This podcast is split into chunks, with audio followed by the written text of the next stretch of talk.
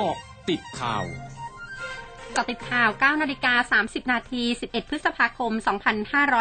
2565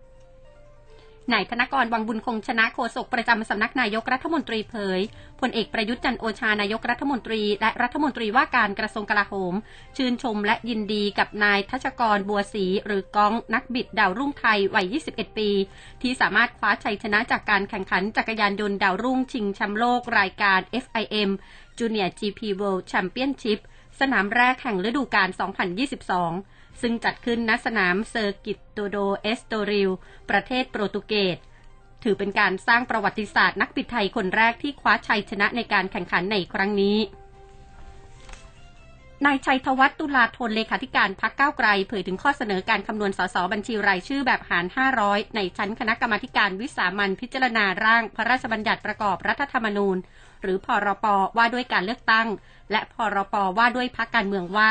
เป็นข้อเสนอจากพักฝั่งรัฐบาลไม่ใช่ข้อเสนอของพักก้าวไกล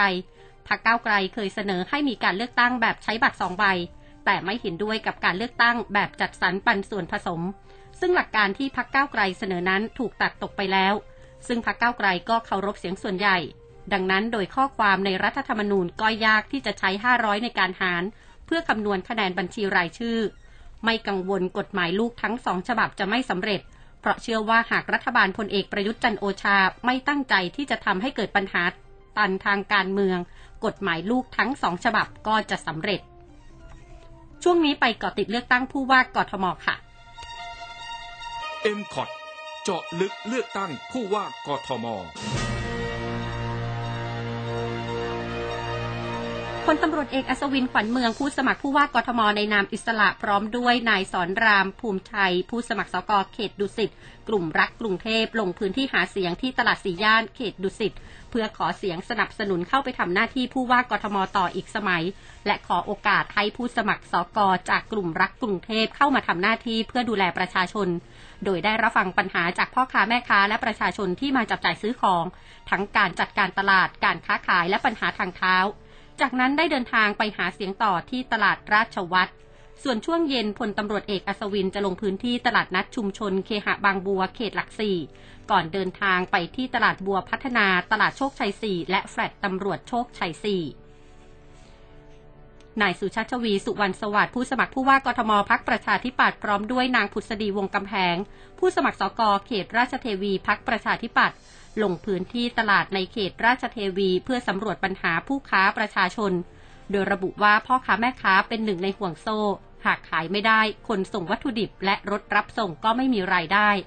ซึ่งหากได้เป็นผู้ว่ากทมจะต้องพัฒนาทางเท้าให้เรียบ และจะสรรพื้นที่ให้ชัดเจน มีน้ำประปา สาธารณะ บริเวณฟุตบาทให้ประชาชนใช้ และปรับเป็นระบบที่สามารถดื่มได้ ส่วนการรับมือกับน้ำท่วมจะลงไปบัญชาการแก้ปัญหาด้วยตัวเอง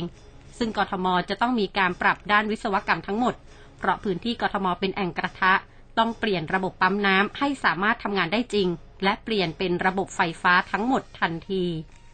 ช่วงนาคืบหน้าข่าวอาเซียนค่ะร้อยจุดห้าคืบหน้าอาเซียน กระทรวงสาธารณสุขบรูไนเผยวานนี้พบผู้ติดเชื้อไวรัสโควิด -19 รายใหม่ 265 ราย ทำให้จำนวนผู้ติดเชื้อสะสมในบรูไนอยู่ที่ 143,372 ราย โดยในจำนวนผู้ติดเชื้อรายใหม่เป็นผู้ติดเชื้อที่พบจากการตรวจด้วยชุดตรวจเร็ว 260 ราย และตรวจ PCR 5 ราย ขณะที่เป็นเวลา 48 วันต่อเนื่องที่จำนวนผู้ติดเชื้อรายใหม่ในบรูไนไม่ถึง 1,000 ราย